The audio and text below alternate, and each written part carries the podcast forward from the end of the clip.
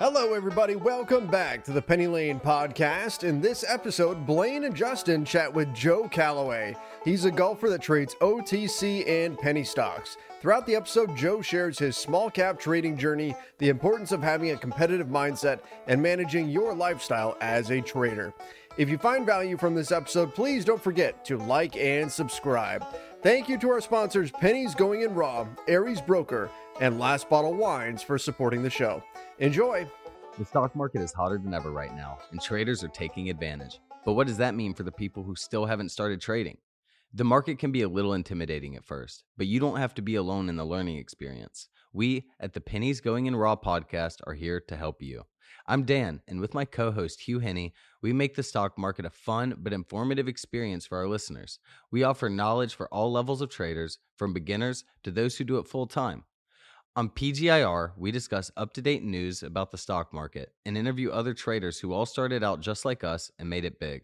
You'll hear from Hugh and other multimillionaire traders, founders and CEOs of companies, FinTwit superstars, and even professional athletes.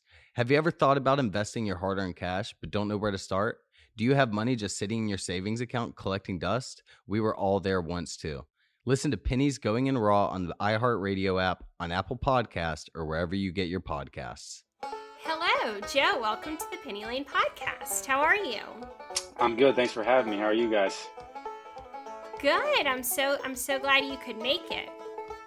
Me too. Justin.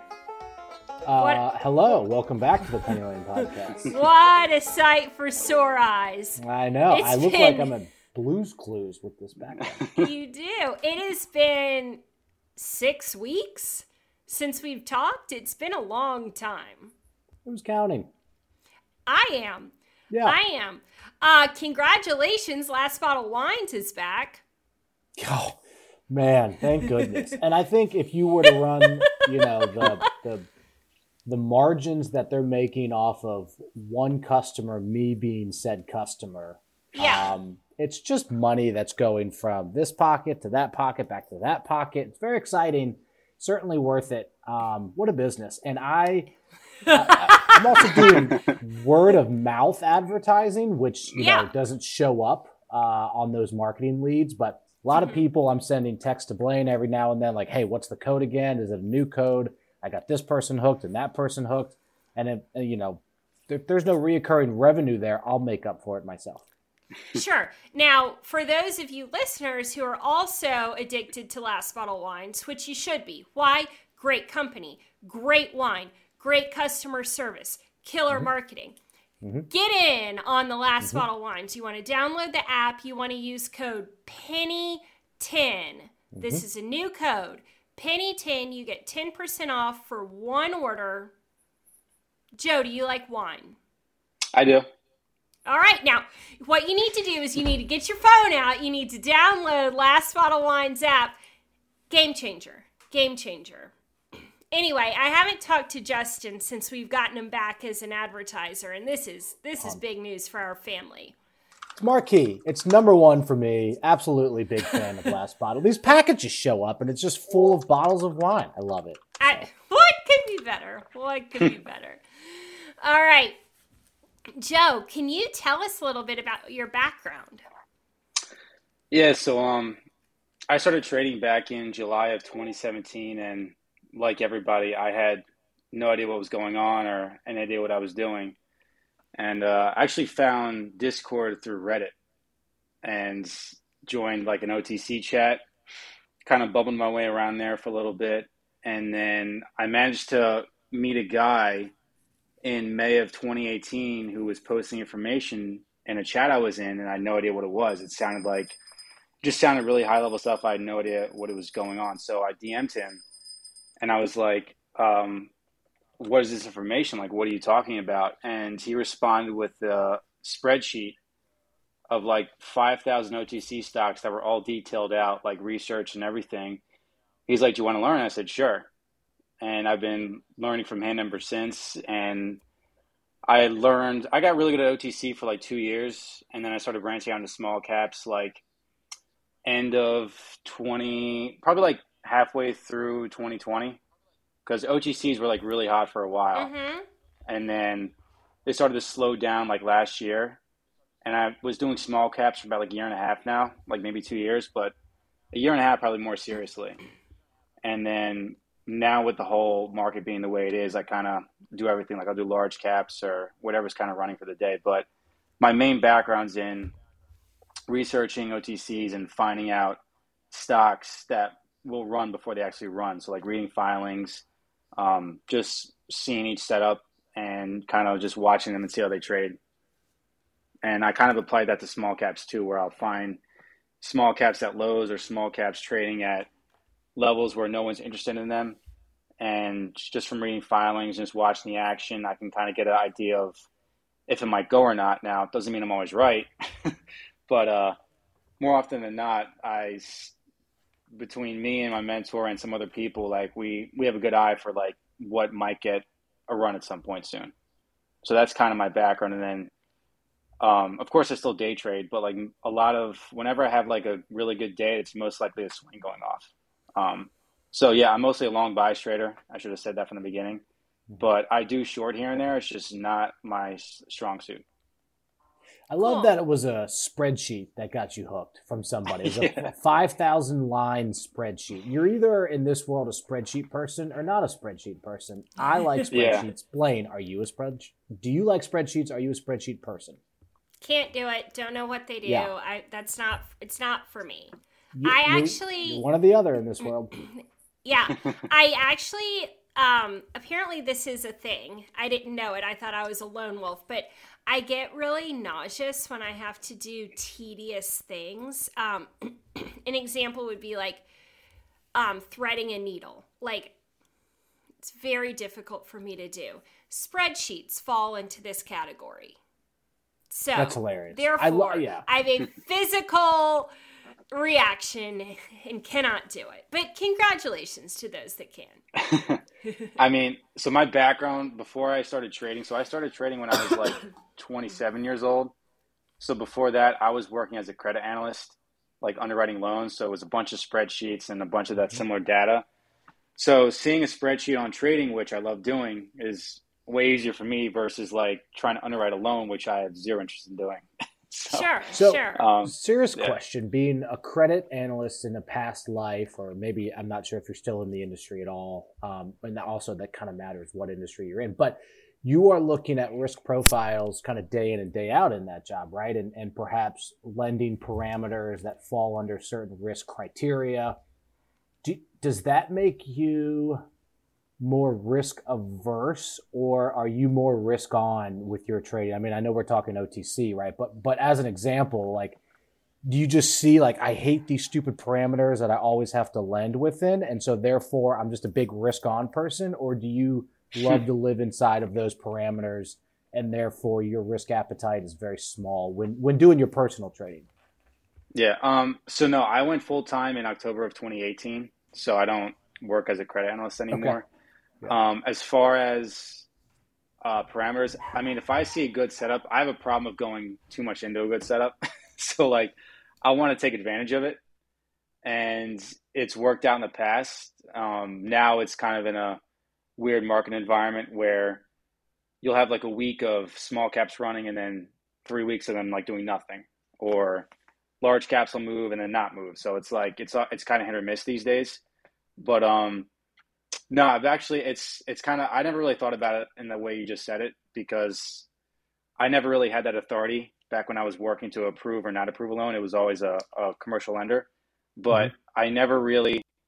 I mean, with trading, you kind of have to be able to risk your money and take risks. Mm-hmm. So for me, it was never about like I'll take base hits every day, but if I see a good setup, I don't want it to go to waste. So I'll I'll go in pretty good, like relative to my portfolio size, if it's worth it. So go, so go back one one comment that you made. You said if you're up on any given day, that is due to. I'm sorry. Did you say a, a large swing that you may have placed? Oh, so I said if so if I have like if I have a really good day, like realized, not unrealized, like a really good realized green day, most likely it's a swing mm-hmm. going off. Um, my intraday okay. trading, like it's all right. It's something to write home about, but I'm not going to be making like the high five or six figure trades that some people are making intraday. Like that's not what I do. Um, I'm trying to get to that point, but it's a lot of work. um, but the swings when they go off, that's when I can make like some decent money. Um, that's how like a lot of my stuff is made, and that's how like I was taught too. So I kind of gravitate towards that. But I'm trying to expand the playbook. I'm also very interested in your golf career.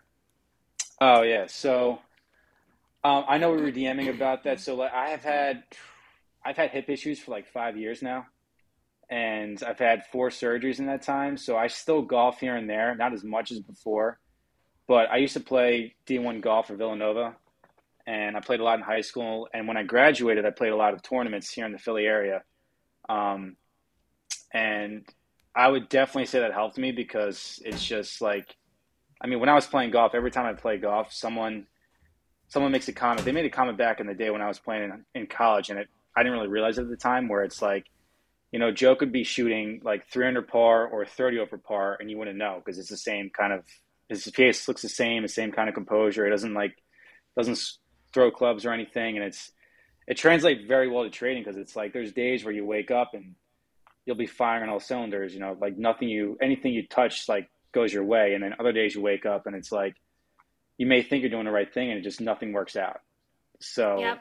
it's very both games are very mental and it's it's you versus you in, in both the sports. Or not sports because trading's not a sport, but both areas of what you're trying to do. So it's it's helped a lot. And it's even in trading too, like my mom, we were on vacation. I mean not my mom, sorry, my dad. We were on vacation in Breckenridge like this past February.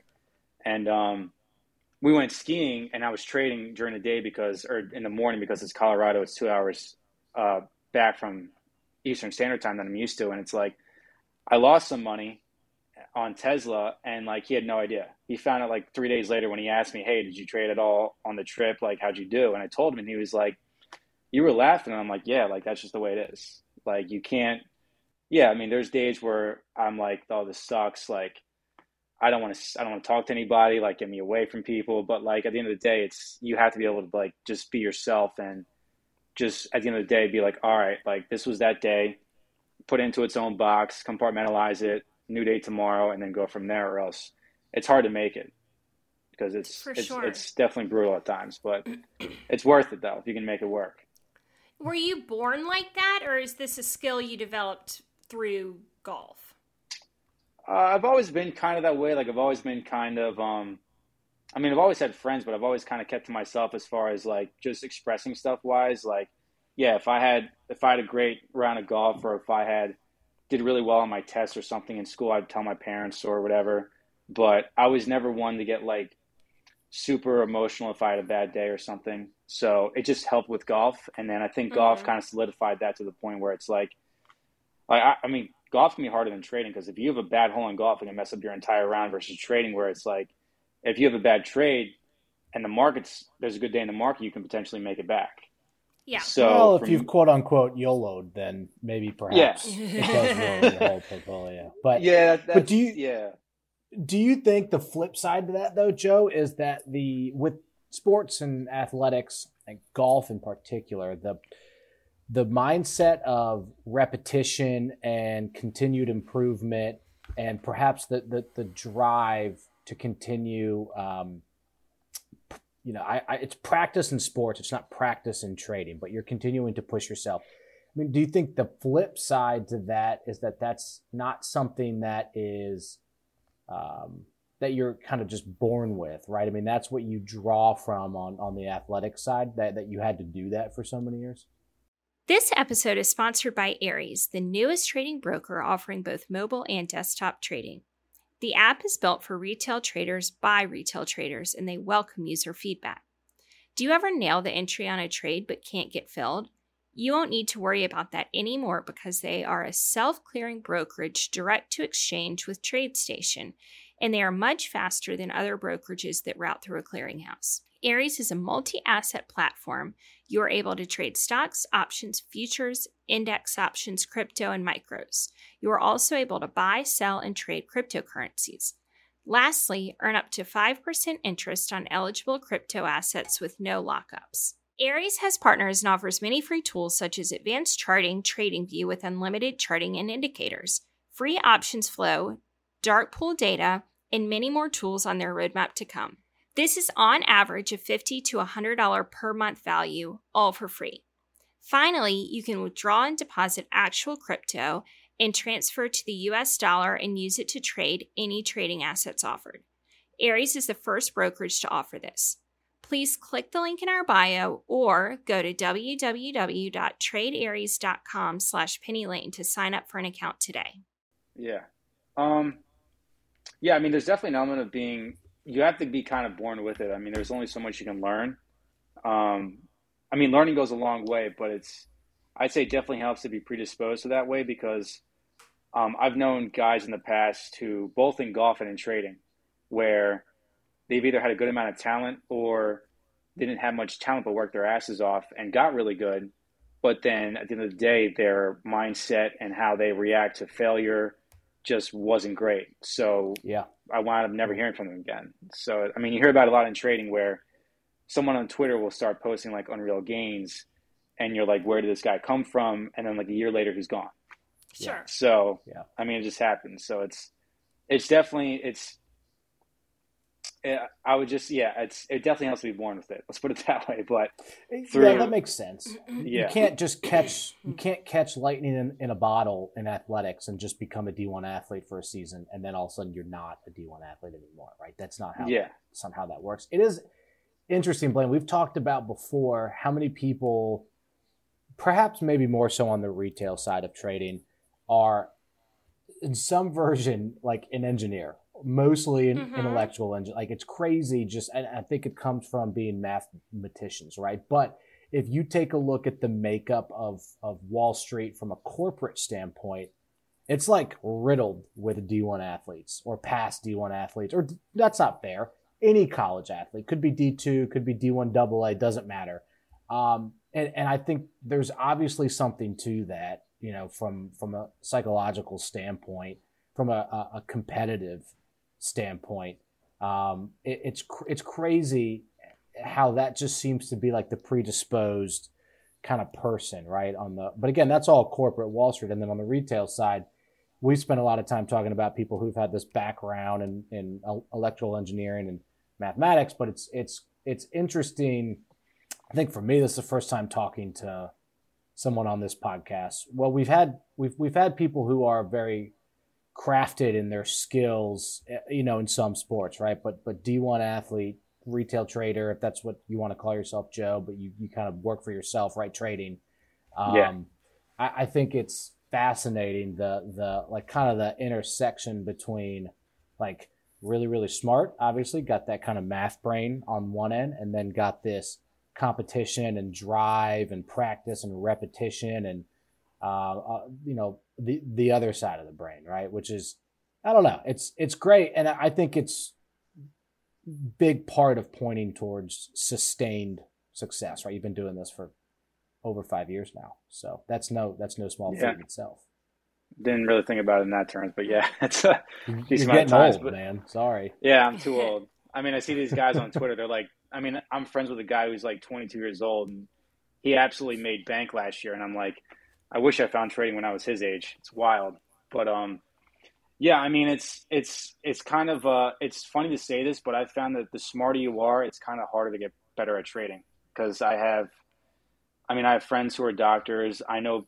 friends of friends who are like lawyers and really smart people and then during the pandemic they would try they tried trading and they just i guess it's to a fact that if you're so smart you think that you believe in your ideas so much that you're not willing to admit that you're wrong and you have to be able to be like step back and just say hey i can be wrong like just because i'm wrong doesn't mean like it's the end of the world and that's where it kind of comes into if you have like a sports background or some kind of uh, not necessarily sports, but anything. It could be like chess or whatever. Just some kind of background where your your your norm is dealing with adversity and trying to overcome it. So just because you're wrong doesn't mean like oh you give up. Like you just have to keep finding ways to overcome what happened and just get better. So um, yeah, it's it's pretty interesting because like when I went for I went for a couple of interviews when I was still working for like Morgan Stanley and J.P. Morgan in the um, wealth management side. And they even said themselves, they're like, you know, we're looking for people who are more than just book smart. We want uh, D1 athletes or people who have been exposed to competition because we find they perform better than people who are just book smart. So yeah, it's it's it's funny you said that, Justin, because it's very true. That's what you tend to find in Wall Street because they like they like to they like to search for that kind of person. Interesting. So, uh, do you do you gamble on the golf course? You don't have to answer. if You don't. want to. Uh, not not really. I mean, so I used to go to the casino, like not a lot, but here and there to play poker before trading. And when I started trading, I kind of lost my drive for it. So it's kind of the same way with golf. Like, I mean, if I'm playing with family, we do like a dollar bet for the front nine and a dollar bet for the back nine just for fun. It's nothing serious, but I'll never do like anything more than like a couple of bucks because it's just really not worth it. I just, I, I use so much mental focus on trading that I have just like, I'm kind of whatever with gambling and golf. But yeah. why? Yeah. What about No, I, I'm too terrible. I mean, I, yeah, I gamble. I just know that I'm like, this is the money that I'm signing away to whoever I'm playing against. I just know like that's a loss. Yeah, no, for sure. I mean, I, I treat it the same way. So it's, especially my brother. My brother's pretty good. He's played in some like nationwide events. So I can't bet against him much when I play. That's for sure. Um, so, um, do you by any chance know who Jared Tendler is or listen to that episode? Either one of you? No. no. Totally I- fine. No, okay. You, do you know who he is, Justin? No, I know the episode, but but Oh, don't- did I- you but- but listen to it? three two two thirds. Okay. Okay. I said on plane. Anyway, we you know. yeah we li- we interviewed him 10 days ago or something and he is a coach and started out by coaching golf golfers and then transitioned into poker players and now coaches traders with the idea being that all of those things require the same mental fortitude which i'm obsessed with the idea. That's why i wanted to talk to a golfer. Um, obviously like so many parallels between trading and golf. It's a good episode. Anyone listening should listen to it and you guys should maybe justin finish the episode I will. I will. I have another flight coming up. So so speaking of coaching, Joe, do you have coaches for trading? Um, you know, I know Blaine does, and sometimes it's I coaching hi- by I committee. hired- So i hired jared i have my first meeting with him tomorrow i'm excited nice. Oh, nice. yeah yeah That's solid. Um, I don't. Um, one of my buddies has done it, and like just as, just a psychologist to see as far as getting his mind right for trading. But um, honestly, like my mentor's kind of been that guy for me. Uh, he's just, I mean, he's he's been trading for like eleven years, and it's I can always bounce ideas off him. And I mean, even he says like this market, he's never seen a market like this, and it's kind of baffling him at times. But at the same time, it's like there's always cycles. So just because it's bad now doesn't mean it'll be bad forever. So, I mean, he said this to me when I first started learning from him. He was like, you know, it's right place, right time, right place, right time. Just because, like, so when I first started he was slow and nothing was really happening. And he's like, listen, just survive until it gets better. And then when it gets better, you're going to bank. And then a year and a half later, we had COVID and a lot of people made a lot of money. Um, but, um, no, I mean, I just, he's been there for me and I've just always been kind of a self starter kind of guy. And I just, I guess at some point it might be interesting just to see a psychologist to see what they could do. But, um, I'm pretty, I don't know, I'm pretty, I'm a pretty self sufficient kind of guy where I don't need to bounce ideas off of, or not ideas, but just kind of get feedback. I kind of already, I'm pretty decent at being self aware of what I'm doing wrong and how to improve on it. Doesn't mean I improve on it. I have to work on some stuff, obviously. Um, but no, I mean, I'm excited to hear how that goes um, with your, with who you're seeing. I mean, that's that'd Yeah. be cool to get some feedback about that. Totally. I um did we did like a mini session during the episode and he told me that everything that I'm like doing wrong in trading stems from a self-confidence problem, which I think is probably accurate. So anyway, we'll work on. We'll work on it. I mean, yeah, Yeah, self-confidence the- is huge.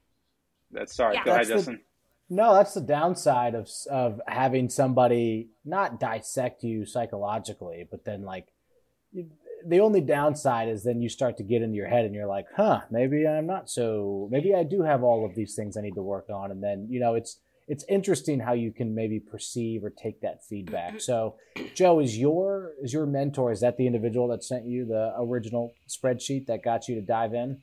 Yeah, oh, that's and, awesome. Um, so this has been day one. Very cool. Yeah, and uh, it's uh, it's been a, quite a journey. Like he's been with me when I've, I mean, I used all my savings at the time, and I didn't. Now I didn't have the ton, so I used to use all my savings.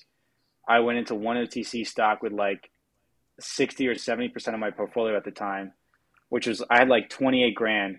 I went into the stock with like 18 grand and I made like 44 grand. And then I quit my job. I was like, all right, well, I got fired from my job because I traded too much. And then I went through a mm-hmm. stint of trying to make it. And then this stock went off and I was like, all right, like, I think I can do this. And it's just been ever since. But, um, yeah, I mean, I guess, well, to the mental fortitude point, like, for example, when I was the first two years from like so I met him in May of 2018. So until May of 2020, I was waking up at like 6 a.m. every day, and then I researched from him with him until like 8 a.m. Trade from 8 until like 5 o'clock. Research from 5 until like 1 in the morning, and then go to bed and do it, do it all over again for like two years straight. That's all I really did. Um, of course, I went on vacation here and there, and like I saw friends and stuff, but during the weekday, I was kind of like really honed in because I just wanted to make it. I just didn't want to go back to a regular job. And I just knew this was it. So How disciplined are you in the rest of your life with like diet, exercise, you know, things in your life that require discipline? I love working out. I love I guess I love working out too much because I got injured. And so I've had I've had seven surgeries in the past like 5 years. Like Oh it's oh been goodness. it's been nuts. I've had like three on my left shoulder. That's good now, thankfully. And I've had four on my right hip. My right hip's kind of still not great, but um, I love working out. Like if, when I'm not injured, I work out five days a week in the gym, and then I'll go running or go play soccer or basketball or something on the weekend, stuff like that. So I'd say I'm a pretty disciplined guy, but it's like it's kind of a work hard, play hard thing. So like last year, I mean, when the market was really good for like the past year and a half, I went to Traders for a Cause. I went to Miami with friends. I went to Miami three times with friends. I did Tulum. I did Tampa. So I definitely enjoyed myself. But I wanted to make sure I got to a point where I wouldn't have to worry about spending that kind of money. So I did did all the work on the back end so I could enjoy it. And that's that's kind of the way I am. So like now when the market's harder and it's not my kind of style to make a good amount of money, I'm way more like pulled back. I'm not going out as much. Like I still hang out with friends and stuff, but I'm not going on these trips. I'm not trying to see everything. So, yeah. and I think most a lot of people are probably doing the same. Um, yeah. But yeah, so interesting. Well, that origin story is very similar to Verde's. If you oh, really? He is. Yeah, actually, yeah. I traded with him in a room. I've known him for like three years. I just yeah. wasn't too aware of his background, but I should probably get more aware of it. Interesting. He yeah. and the like research. A lot of things you're saying are similar to things that Verde said during his interview. Okay. Yeah, we talk. He's. I know he's on vacation now, but when he's back, like we talk a decent amount. So he's a good dude. Yeah, that was a real um, incredible moment to be able to talk to him because I like started in Atlas and really look up to him. So that was a cool. That was a cool episode. Nice. So I'm currently doing this thing where I'm like, I tell a story all the time. I will tell it to you. I had dinner with this guy who was an Olympian, and then he became a coach of Olympic uh, mogul skiers. That was his sport that he coaches those people, and he um, he said that you know being a great athlete does not necessarily make you a great competitor um, because you're a great competitor by focusing on all your weaknesses and like systematically getting rid of those weaknesses. Whereas you can be an athlete and just focus on your strengths and be like incredible, but when it comes to a competition, people can find your weaknesses and those really show. So I am doing this thing where I am like trying to get as focused and strict in a lot of different areas in my life, hoping that that will sort of transform my trading. and I just wanted to know what you thought as far as like leading a disciplined life and being a disciplined trader, and if you think all of that comes together in some way. I definitely think it does. Um, like it's, I don't know. I see it as. I mean, I'm gonna keep. I keep saying my mentor, but he's been the guy since day one who was like, "Listen, like, I don't know what your lifestyle is like," and I was like, "This is how I am." He's like, "Oh, perfect," because it definitely has a big effect. So, mm-hmm. like, if you're not used to waking up at, so if you're on the East Coast, market opens at 9:30. If you're not used to waking up at like 6:30 or 7 a.m. to like watch pre-market, trade it, watch the news, see what's going on, and you wake up at like 9:20 or something just for open, and unless you're like a seasoned veteran, like if you've already done this before, you can wake up whatever time you want to trade your setups. But if you're like newer, or even myself, like I still wake up at 6:30, 6 o'clock pretty much every day because I just want to see what's going on. And if you don't do that, if you like, if you go out late at night, you sleep in, you wake up late, it's going to definitely have a negative effect on your trading. And it's just, I think it all it all matters, like eating right, uh, getting the right sleep, um, being in shape too. Because I mean, we're sitting here. I mean, I'm kind of hunched over right now, but um, if you're sitting at a desk for like eight, ten hours a day, yeah, I mean, I have a standing, I have a desk where you can go from standing to seated, and it's helped a lot with like everything. But just being seated down like eight hours a day, like that's a huge effect on your posture, your breathing, and everything. So if you're not trying to correct that in the gym or stretching, that can have a negative effect down the road. So I don't know. I just not saying you have to eat like a monk. Like I still I eat whatever I want. I don't. It's just I'm just not eating all the time. As you can tell, I'm not a heavy guy. But I definitely think that leading a disciplined life to a certain extent helps with trading. You don't have to be like super strict, but you can't be showing up late. You can't be kind of doing whatever and expecting the same results as say someone who's here every, all day every day. Um, I mean, it definitely depends on the market too. Like being all here all day every day for this kind of market, maybe not the thing to do if your setups aren't there. So because you don't want to be taking any trade that comes your way and potentially lose money, but when the market's good, you should not be taking a lot of vacations. You should be here making your money. So when it's slower out, you can just take that time off and not worry about just relaxing and enjoying life. So, yeah. Totally. But I mean, with you, you have your own family. So that's like, I'm a single guy. So you have a lot more to worry about than I do because I can just wake up whenever versus you, you have to take care of your kids, make sure they're okay. So it's definitely going to be a bigger challenge for you, but not saying you can't do it. Um, but yeah, definitely, it definitely helps. I'll definitely agree with that. Yeah. Justin. So I, I want to ask you about your T-shirt. Can we talk about that? This was not a sponsorship. Honestly, I woke up today and I was like, I threw it on because I like to. I just have tended to wear trading shirts when I work out because I'm working out later today.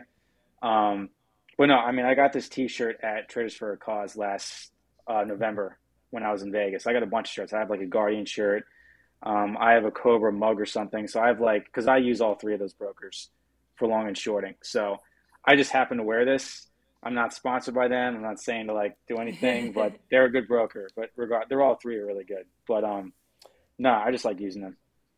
Blaine, do you know what Traders for Causes? Yes. Okay. I do. Is... I do want to. Sorry, we need to pause for a commercial break. Irrational exuberance? When it comes to killer wine at drastically low prices, 30 to 70% off retail and free shipping, we live for that here at Last Bottle Wines. Whether you went long or short on GameStop, you'll need a glass of something terrifically tasty, and we've got the goods. Last Bottle is a daily wine site based in Napa, California. One wine every day at Black Swan event prices, usually 30 to 70% off until poof it's gone.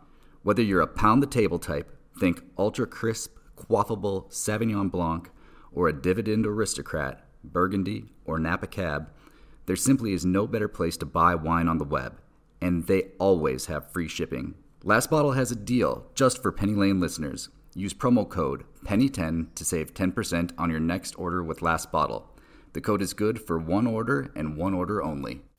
Okay, traders for a cause. Justin, yes, I do know what Traders for a Cause is. Joe, do you want to tell us though? I haven't been. Uh, so it's hosted by uh, Nate Michaud from Investors Underground, and it's he has a bunch of speakers come, and it's basically like a way just to network with other traders. Mm-hmm. So it's not like I didn't necessarily go there to learn trading things. I just went there just to see people who I see on Twitter all the time and meet up with friends who I've met in the past. So um like so that was last November. Last July, I met up with about 20 people in Tampa who I've traded with but never met up and we had a great time. We were there for a week. It was an awesome time. And then about half of them went to the Traders for a Cause. So we all met up. I mean, I met people too. I met like Ricky Analog. I met Nate. Um, I met Sang Lucci. Uh, it was really cool just to meet everybody because I mean, we're trading in front of our screens and you just see these people on Twitter and you don't really know them in person. But when you meet them in person, you have a drink with them at a bar and you're just talking and just kind of talking about whatever. It's pretty cool just to just hang out and not be so stock focused and just talk about whatever you want to talk about. So it's like it's from Friday till Sunday. And I went earlier just to hang out with friends, but it was really cool. Like it's they have two um, cocktail hours on Friday and Saturday, and then there's uh, talks are Saturday and Sunday for like eight to ten hours, I, think total each day. And it's just really cool just to hear people's story. Like, I mean, they had a bunch of people, a bunch of speakers, so like it was. I just liked hearing everyone talk, and it's just kind of very interesting to get their perspective on trading and their styles and how they're doing and what they're doing, how they're going forward. So I liked it a lot. Um, if you like to network with other people, I think it's great. Um, but I just had a really fun weekend, so I just recommend it if you want to go. Cool, cool. What do you? what are your thoughts on the OCT and penny market right now? Ooh, uh, uh, I'm hoping it picks up. So I, I don't know if you're aware, but last September, a rule came out.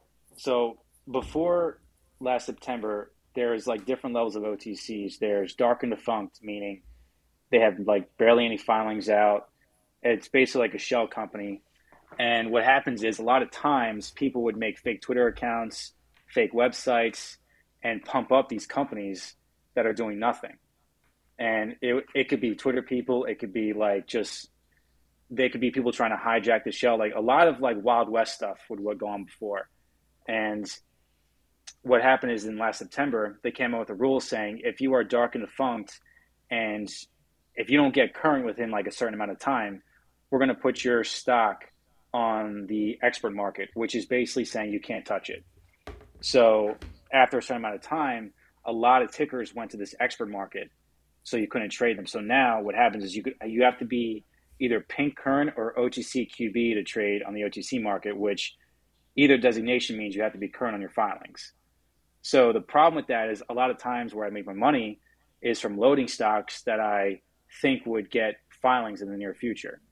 And when filings would come out, people just just kind of buy it up and it would kind of go crazy. Um, like one stock, um, GOFF, G O F F, it went from dub 20, so like 0.002 to like 50 cents. That's that was the entire run just off of filings. So it's crazy. Um, but now this rule came out, and then the SEC's been cracking down on fraudsters. So like say like it takes about two to three years for the SEC to build a case and to bring fraudsters to justice. So we're seeing a lot of cases come out from like 2015 to 2018 now. So like stuff that happened in the past are coming out now. And it's like the combination of a lot of stocks going the expert market and the SEC cracking down on people has led to the OTC being kind of a barren wasteland where like not a lot's going on. Um, um, recently, there was like a couple runners like SYSX went from dub like 50 to like 10 cents, so it ran like 2,000 percent. Um, but that was the first runner in a long, long time. So I just think it's a matter of time. Honestly, like I don't, it's not going to go away. Like there's the runs are going to come back, but it's not going to be to the point of like, oh, filings come out and we're just going to run a thousand percent. I think it's just a matter of time. So I think the market too is not helping. Like the market's going down, people are not trading as much, so there's less dollar volume in every market, not just OTCs. But I think probably like towards the end of this year, next year is when OTCs should pick up a little bit. Um, but right now, it's kind of just a wait and see game. But that's kind of the that's kind of my best view of it at this point.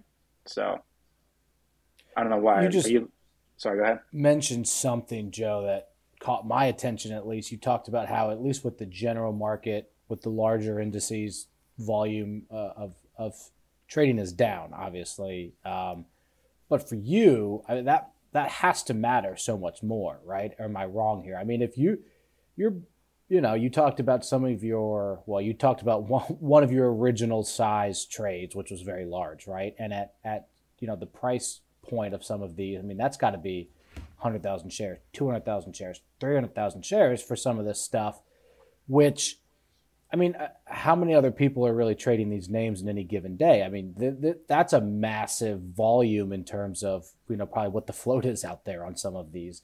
So I, I'm just gonna guess that volume to you has got to be one of the first things that you pay attention to, unless it's don't care. I'm gonna hold it for uh, you know for weeks waiting for some of those filings to, to come through. But I'm, I'm just gonna guess that volume has just got to be a, a leading indicator for you, right?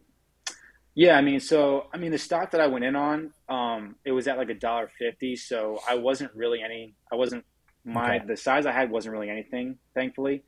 But on some stocks that are in like below a penny, yeah, volume definitely matters. Like I'm, I'm in some stocks. I mean, once you get down to like dub two, dub three, like having a million shares of something, that's like two grand. So a dub two, it's like two grand. That's I mean, everyone has different portfolio size, but for me, like that's not that's not really a lot, thankfully, because I've done well for myself.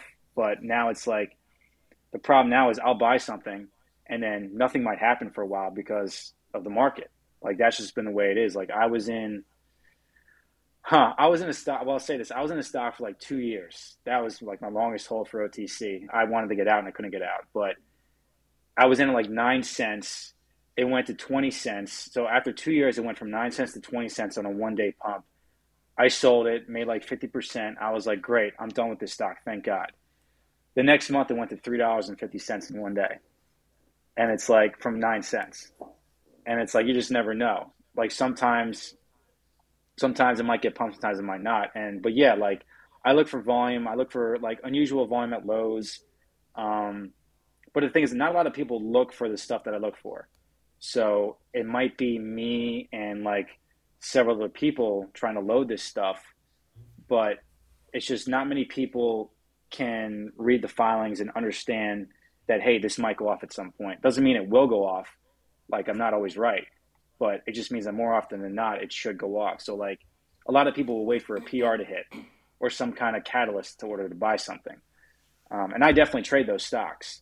But for some of the stocks that I'm in, I'm kind of waiting for a catalyst to come to send it. So, yeah, you're right. Like I'm in some stocks where like if I want to get out, I can't. I just have to wait. So it's definitely an issue. So I'm hoping that changes soon. but uh, at some point it should. I hope. But until then, I'm just kind of chilling and just biding my time. And until then, I'll just day trade and make money day trading, and then kind of wait until my swings go off. Um, how involved were you in trading LTNC?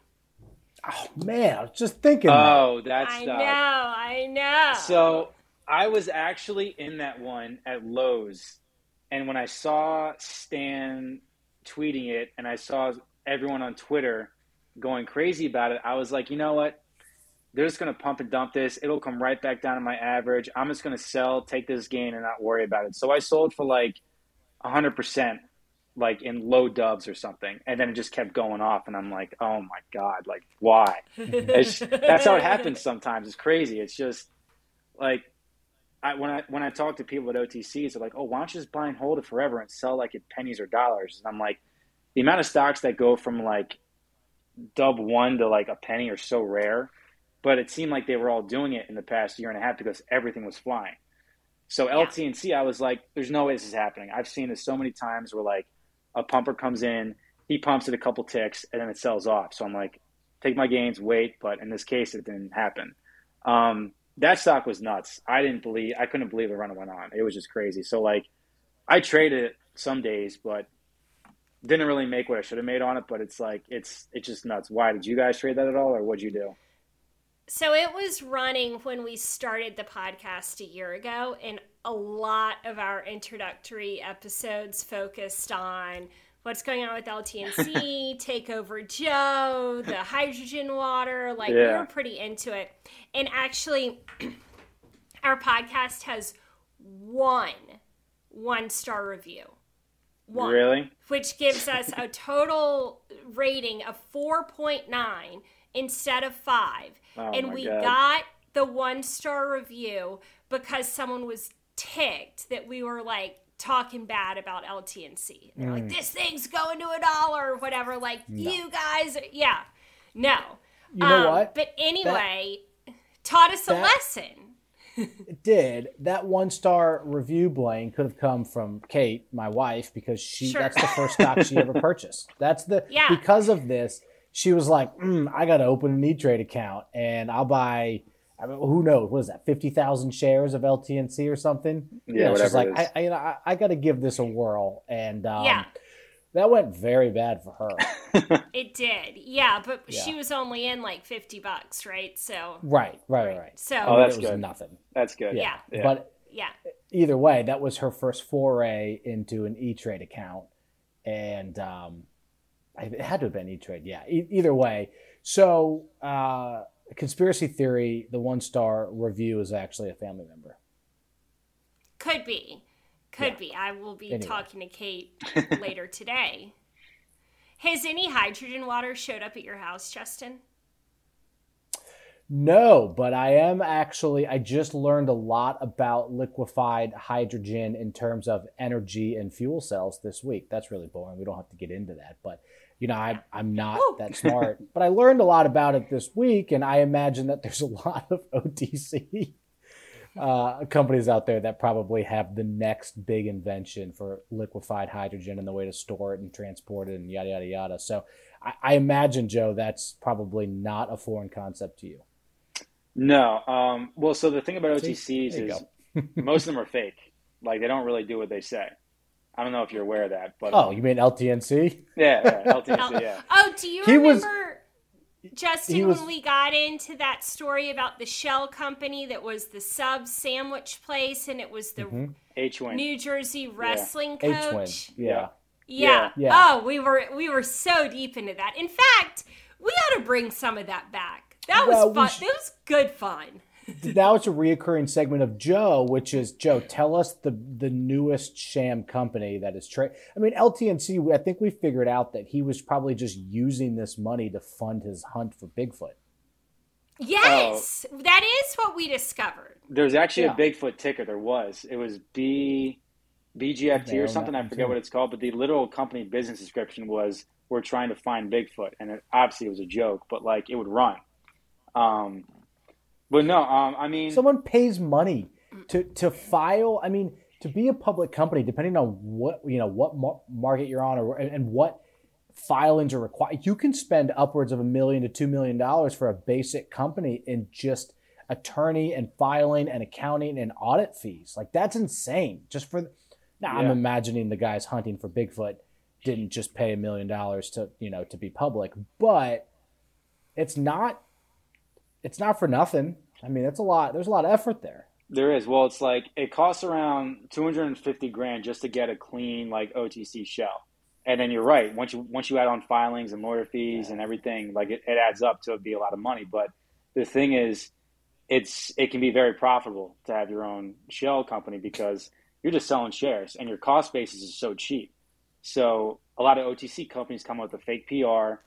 Normally, it's something that's in style. So like when weed and Bitcoin were running, like two years ago when they were going crazy, even last year, um, what would happen is a lot of OTC companies would change their current business model to be either weed or Bitcoin.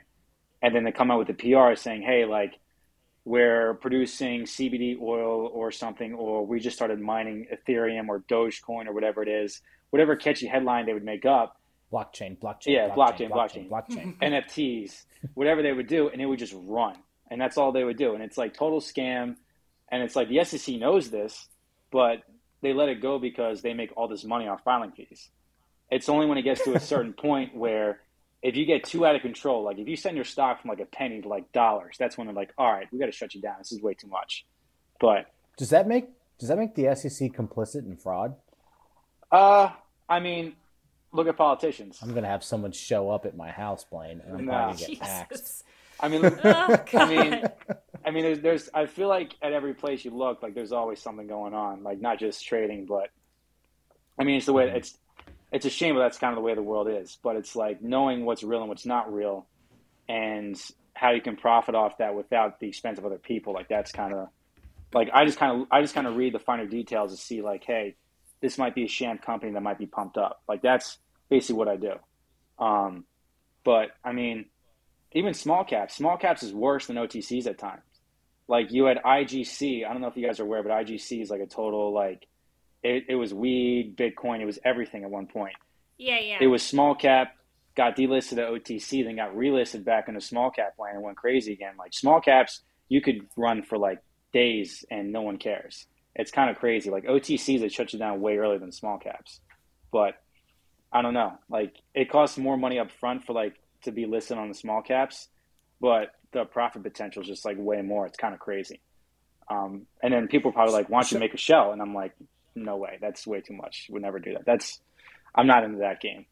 Sorry, but go ahead. Joe, do you have a horror story of getting caught up in a in a ticker or a company that ended up like where, where that name got you know shut down by the SEC or stopped or halted or what whatever you want to call it, or they're now under investigation and you've just got a bag of nothing? Oh yeah, yeah, it's happened.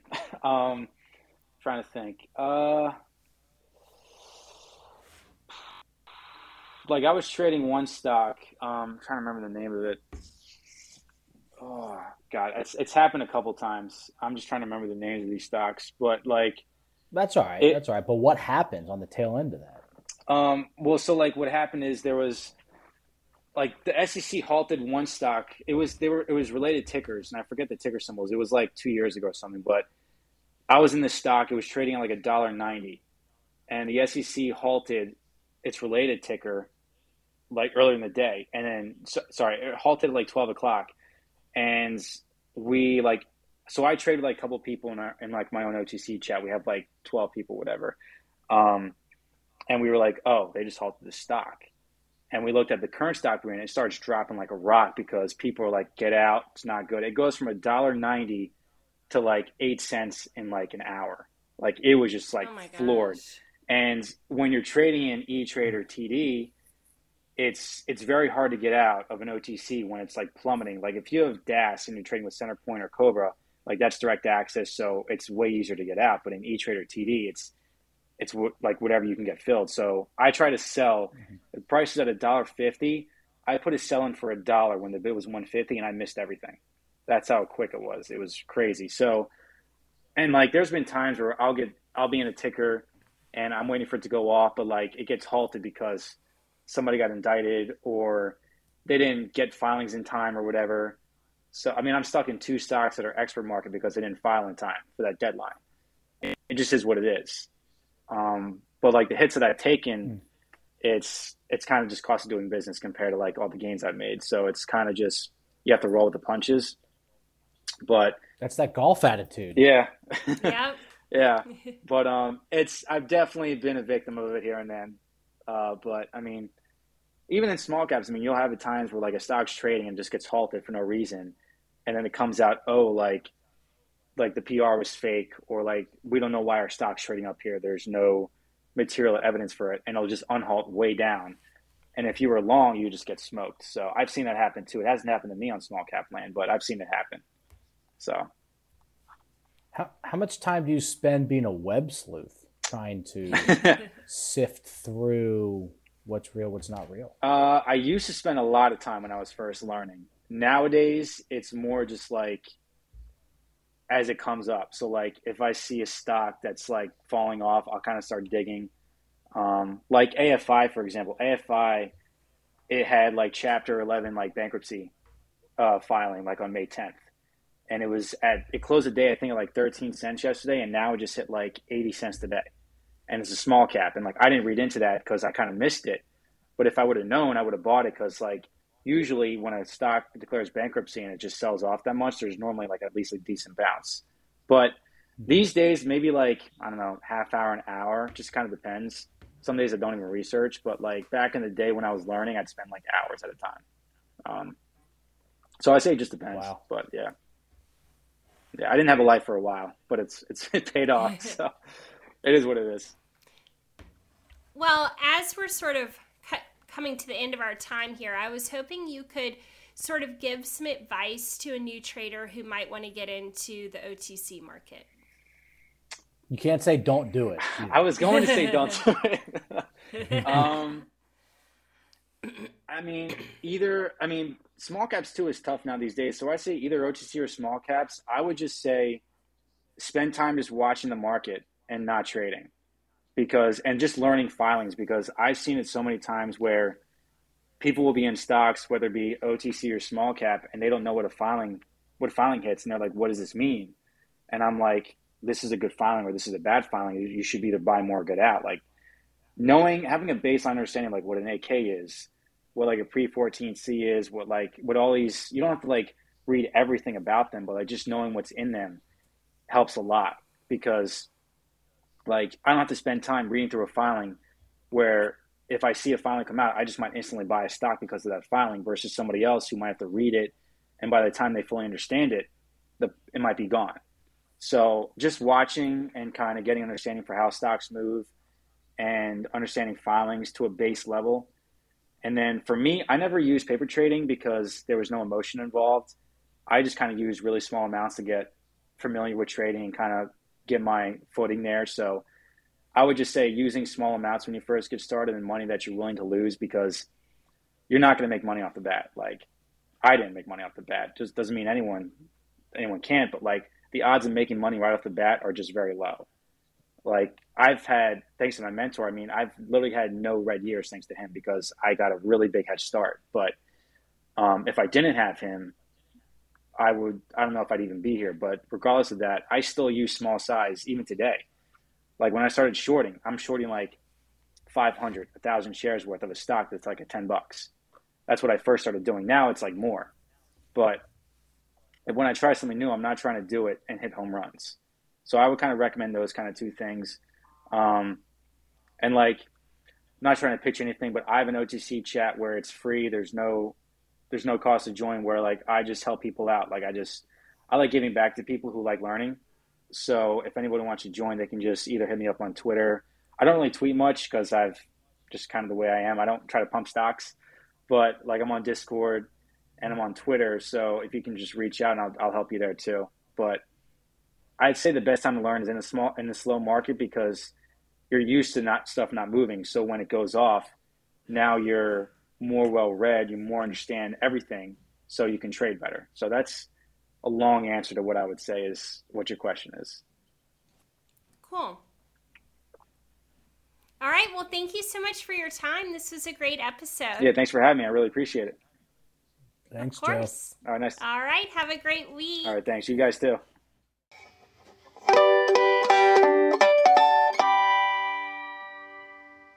By accessing this podcast, you acknowledge that the Penny Lane podcast makes no warranty, guarantee, or representation as to the accuracy or sufficiency of the information featured in this podcast.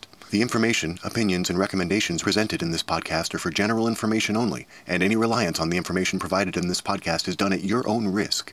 This podcast should not be considered professional or financial advice. Unless specifically stated otherwise, the Penny Lane podcast does not endorse, approve, recommend, or certify any information, product, process, service, or organization presented or mentioned in this podcast, and information from this podcast should not be referenced in any way to imply such approval or endorsement. The third party materials or content of any third party site referenced in this podcast do not necessarily reflect the opinions, standards, or policies of the Penny Lane podcast. The Penny Lane podcast assumes no responsibility or liability for the accuracy or completeness of the content contained in third party materials or on third party sites referenced in this podcast or the compliance with applicable laws of such materials and or links referenced herein.